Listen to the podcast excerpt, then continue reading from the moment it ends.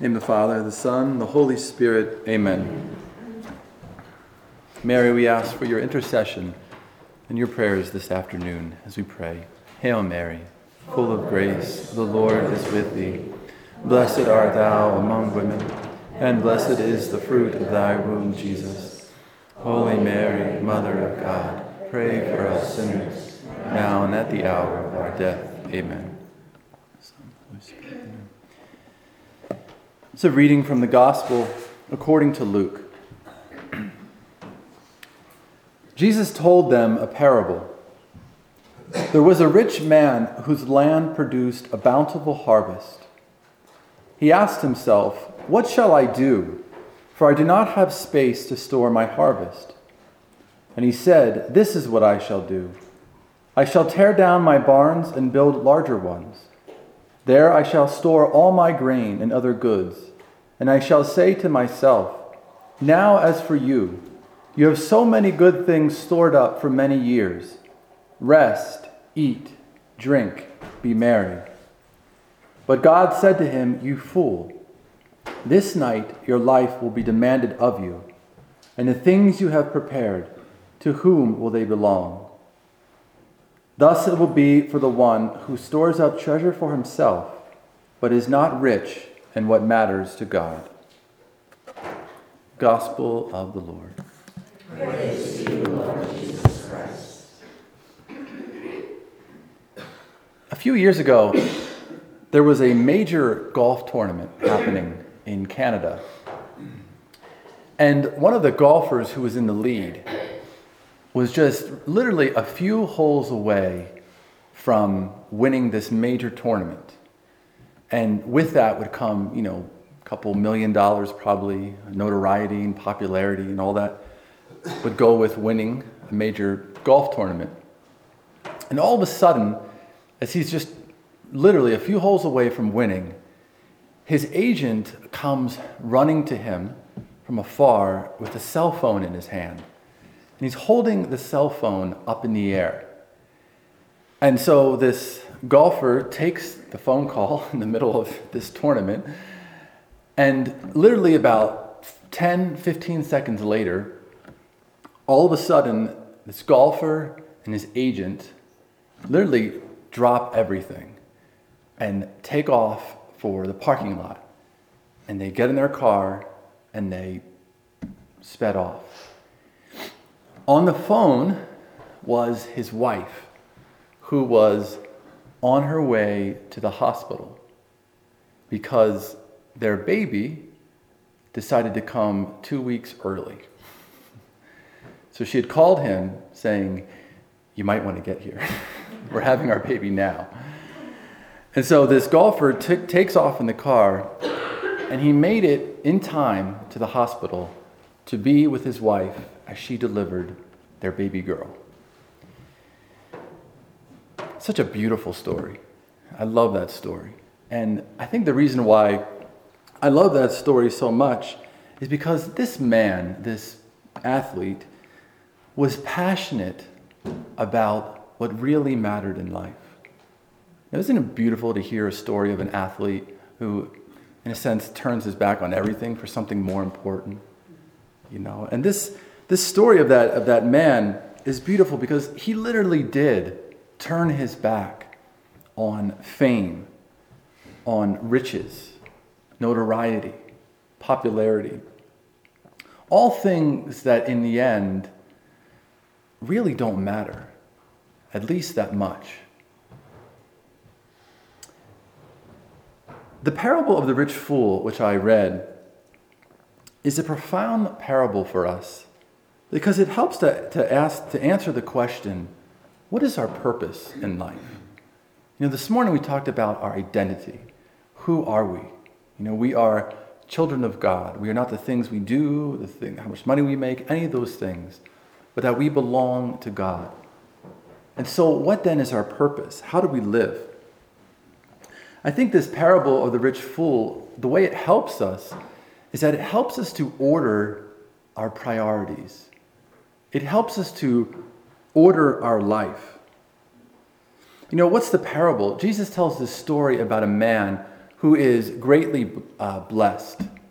And he has so much surplus, so much wealth, that he has to tear down these barns and build bigger ones. And all of a sudden, he gets all of this, he has all of this wealth stored up for him. And what does he do? Sort of sits down on his couch, kicks his feet up, and says, I don't have anything to worry about. Rest, eat, drink, and be merry. Well, the ironic thing is, that very night, this man dies. And he comes before God without any of those things. And Jesus ends the parable in a very serious tone. He says, "So it is for he who lays up treasure for himself and is not rich toward God." This parable, but really like all the parables and like the whole gospel, it should make us a bit uncomfortable. If we just hear the gospel being read, and especially this parable, I'm just like, yeah, no big deal. It probably means we're not paying attention. Dorothy Day once said, she said, "Jesus has come to comfort the afflicted and to afflict the comfortable." And it's true, the gospel is very demanding. And it's not demanding in a rude or aggressive way, but it's demanding because Jesus wants our hearts. He wants the whole thing, not just a little bit, not just even half, but our whole heart. I think before we talk about what this parable is saying, I think it's important to begin by saying what it's not saying, because we can really interpret this, I think, the wrong way and kind of miss the bigger point that Jesus wants to teach us. For one, Jesus is not telling us that we shouldn't invest our money, that we shouldn't plan for the future, that we shouldn't put money away for kids to go to college or anything like that. So Jesus is not telling us that. Jesus is not telling us that we can't enjoy some of the things of this world. Good food, entertainment, sports. Jesus is not telling us that we shouldn't work hard. But Jesus calls this man a fool. And it seems that there's two reasons why Jesus calls this man a fool. And the first is because this man is nearsighted, meaning that he can only see what is right in front of him. He is, in a sense, blind to the bigger picture. In this beautiful location, it's almost like all he sees is a tree in front of him, and he's missing these beautiful mountains that are just beyond the tree. For him, more money meant bigger barns, meant greater rest, greater security, greater happiness. In a sense, he trusts in that which is perishable. He puts his trust in that which fades away, while ignoring that which is eternal. That's his fault. Not that he had money, but that he trusted in that money, that he put his hope in that money. The second reason, I believe, why Jesus calls him a fool is because this man is self-centered. He was at the center of his own universe, or so he thought. Nowhere in this parable are we given the indication that he wanted to share his wealth, that he wanted to serve others, that he wanted to help others in need. It was all about him and amassing his own security in order to live a secure life. And so Jesus calls him a fool. You probably heard of this story, but it's a great story about G.K. Chesterton, who was a great writer in the early 20th century, great Catholic writer. And one day he went to a museum in England, and they were having this sort of this religious exhibit of all this different art from different major world religions. And as he was going through these different rooms, so you had, like Eastern religions, you had the Judaism, Islam, Christianity. He said that as he was going through the Eastern religions, so like Buddhism and Hinduism, he said that he noticed that all of the people in the paintings, so kind of like the saints or the sages of those religions, they were all depicted as kind of looking down, looking into themselves. And the colors were kind of dark. And he said that when he came into the section of Christianity, of Christian art, he said all of the saints that were depicted, especially the paintings of Our Lady, they all had their eyes and their heads lifted up towards heaven, and that the colors were bright, and it was very vibrant, it was very alive.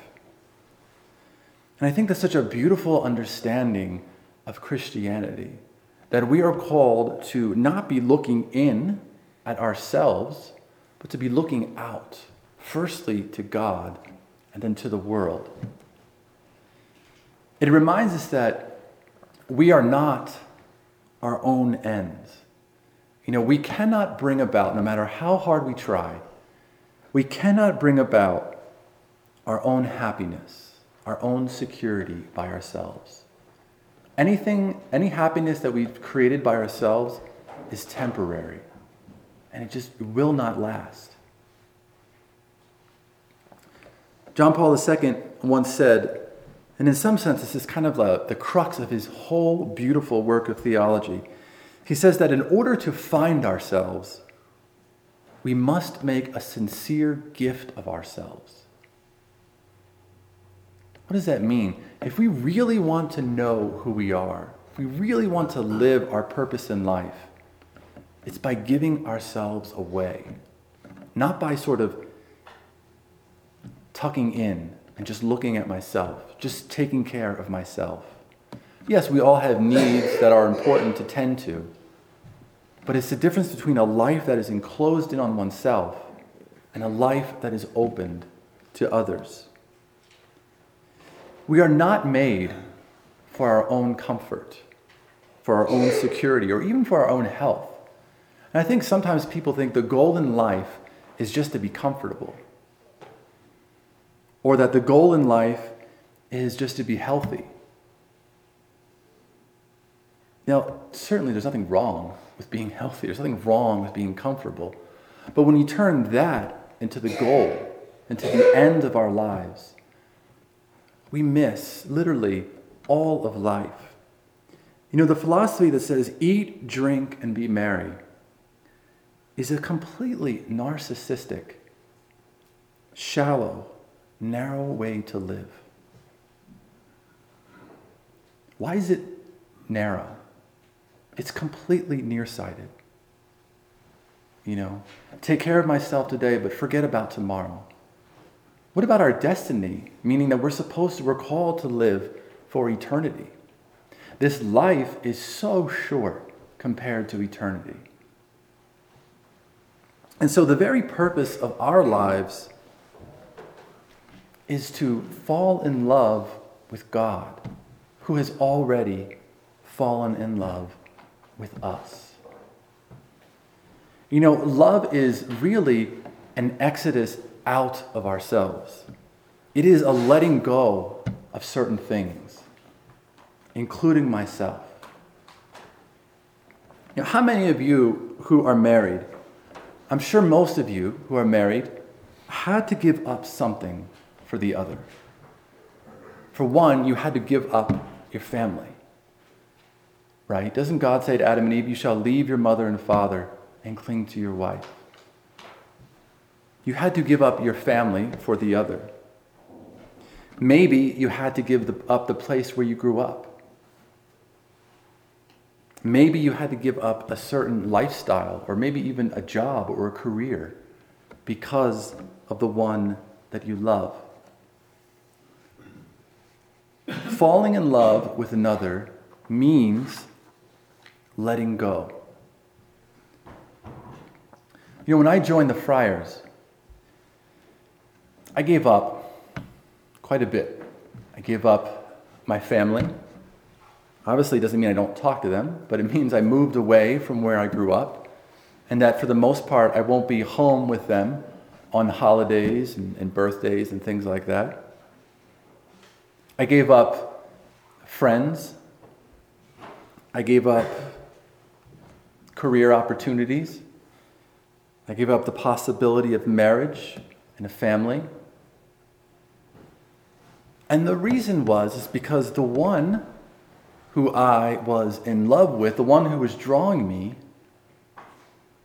demanded it of me. But not in a rude or an aggressive way, but because of the very nature of love. The rich fool in this parable is unable to give up himself. Hence, his life becomes a tragedy. He never discovers his purpose because he is unable to give up himself. You know, I think part of the good news of the gospel, really the healing news, is that there is someone much greater than I. You know, there's someone much greater than your spouse. I know that might be hard to believe, but there's someone much greater than the president or some athlete or some celebrity. You know, we don't need to be perfect. We don't need to be the most successful. We don't need to convey the image that I'm the perfect parent or the perfect priest or the perfect student or whatever. We don't need to have our life perfectly together because nobody does. Trust me, after hearing thousands of confessions, I've come to this beautiful realization: nobody is perfect. So stop trying. It gets really annoying. No,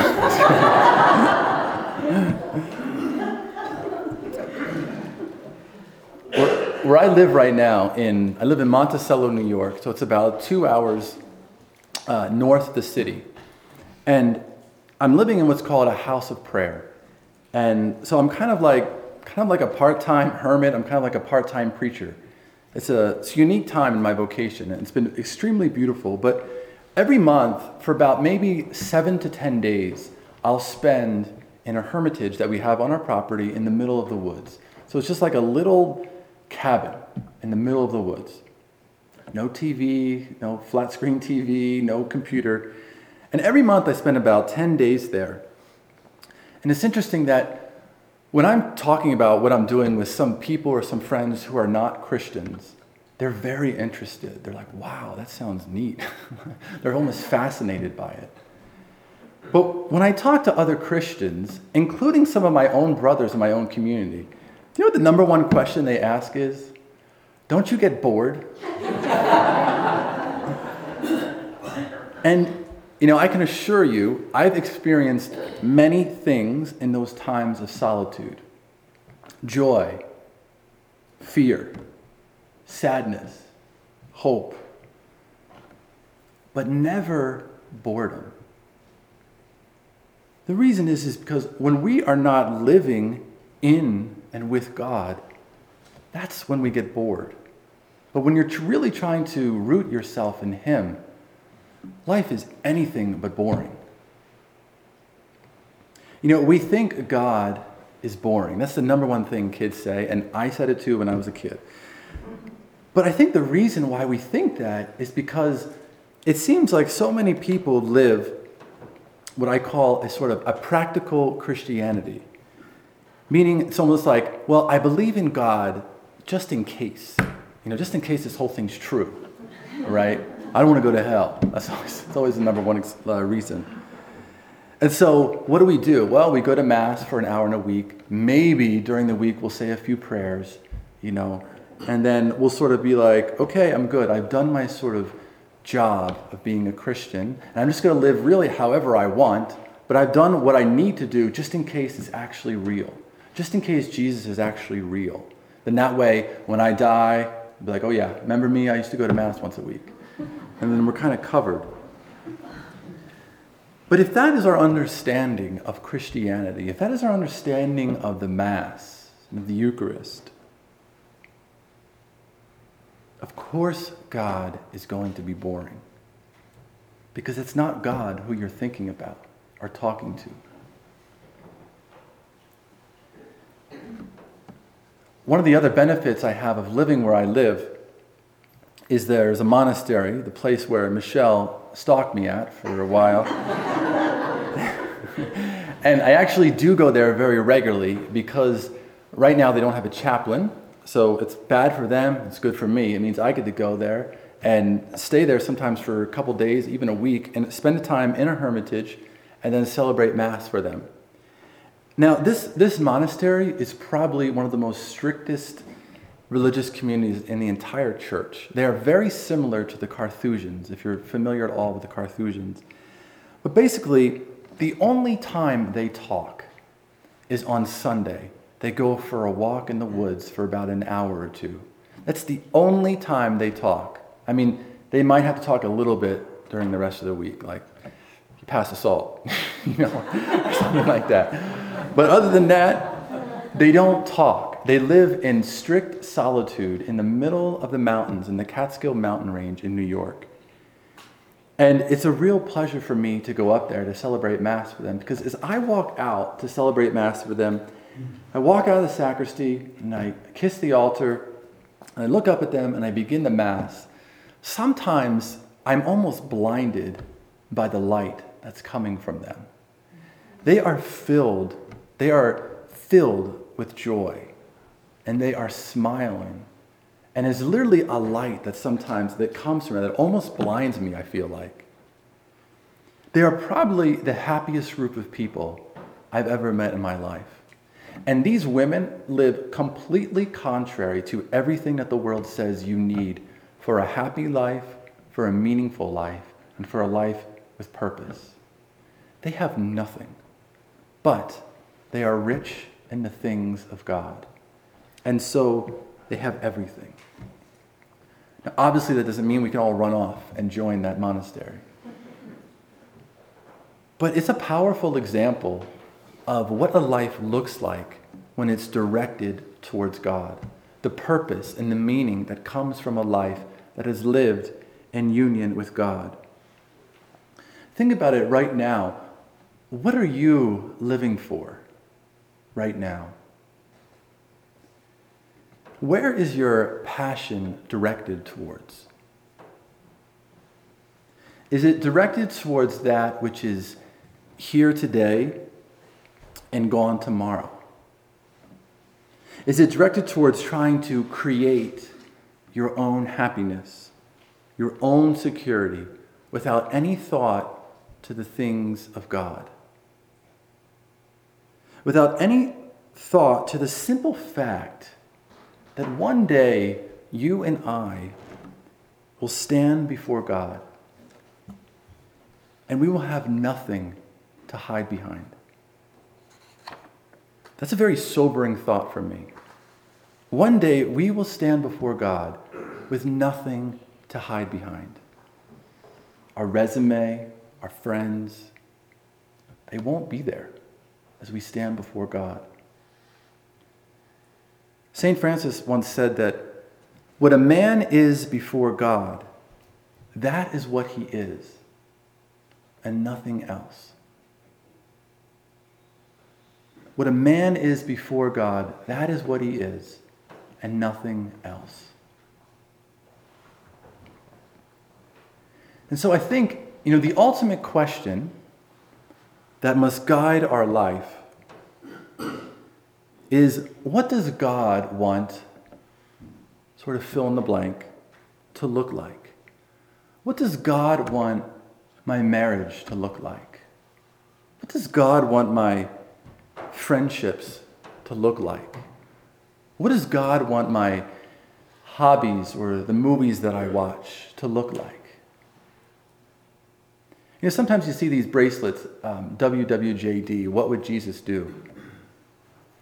And to be honest with you, that's a great question. What would Jesus do? What would Jesus say about my life? Asking this question prevents us from living a life without purpose.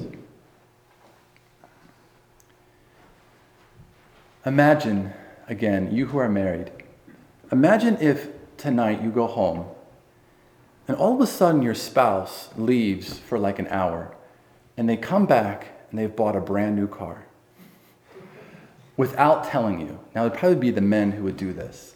So imagine, ladies, if your husband left tonight and bought a brand new car without telling you. How would you feel when he came home and told you that? You would have permission to hit him. Because it would be completely absurd. And yet, in some ways, that's what we do. We live most of our life with God in the background. You know, we live most of our life not consulting God about the things that matter most in our life. You know, and obviously, what does this mean? It means that, obviously, without any doubt, it means I need to be spending time every day in prayer. It means that I need to be listening to the Word of God so that my mind and my heart can be formed according to what God thinks. Because as we mentioned earlier, it's very different than the way we think.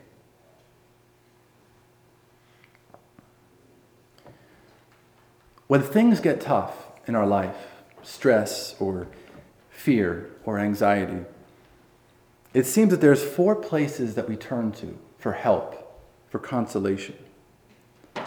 The first is the refrigerator. I guess you all think that's true as well. The second is the internet. The third, closely related to the internet, is the TV. And the fourth is alcohol. Substitutes for God. Are any of those things bad or evil? No. Some of them are very good, particularly food. But oftentimes they become substitutes for God. That when what we really need is to seek God's will on something, we turn to one of these four things to console us, to make us feel good. I love the story in Exodus after Israel has just come out of Egypt and Moses goes up on the mountain to receive the law. And Moses is gone for 2 days. And all of a sudden what happens?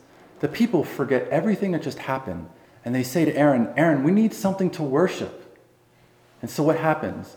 They make this stupid golden calf and they bow down and worship this golden calf. And all of a sudden they attribute everything that just happened to them to this silly idol. We do that with some of these things. We create these idols.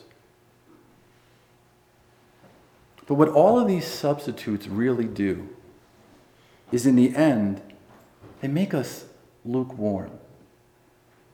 They make us anxious. They make us jealous. They make us afraid. They make our hearts cold. Listen to these statistics that I got, I think, from Time magazine. It says that the average American watches 34 hours of TV a week and spends 23 hours on the internet each week. Okay, there are 168 hours in a week. Americans spend 57 hours a week on the TV or the internet. That equals 1/3 of our life. If you figure 8 hours for sleeping, 8 hours for working, we spend the majority of our free time on the TV or on the internet. Imagine if out of those 57 hours, a week, somebody spent 2 hours praying, 2 hours reading the scriptures, how different life would look. You know, is it any wonder that we are more restless than ever? Is it any wonder we're so confused as a culture about everything, from marriage to sexuality to the very purpose of life? Is it any wonder that we don't have time for silence, that we don't have time for prayer? My brothers and sisters, we only get one life. And like that story of that golfer that I shared with in the beginning, let us choose to be passionate about what really matters. Again, it doesn't mean we can't enjoy the things of this world. Of course we can. But we can't allow them to become substitutes for the only God that there is.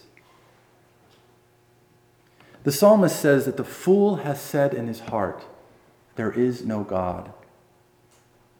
Don't be a fool. The very purpose of our life is to discover the greatness, the love, and the mercy of God, and to order our lives towards that good. If we do that, I guarantee you, not necessarily an easy life, but a beautiful life, a life that is indeed worth living. In the name of the Father, the Son, and the Holy Spirit, amen.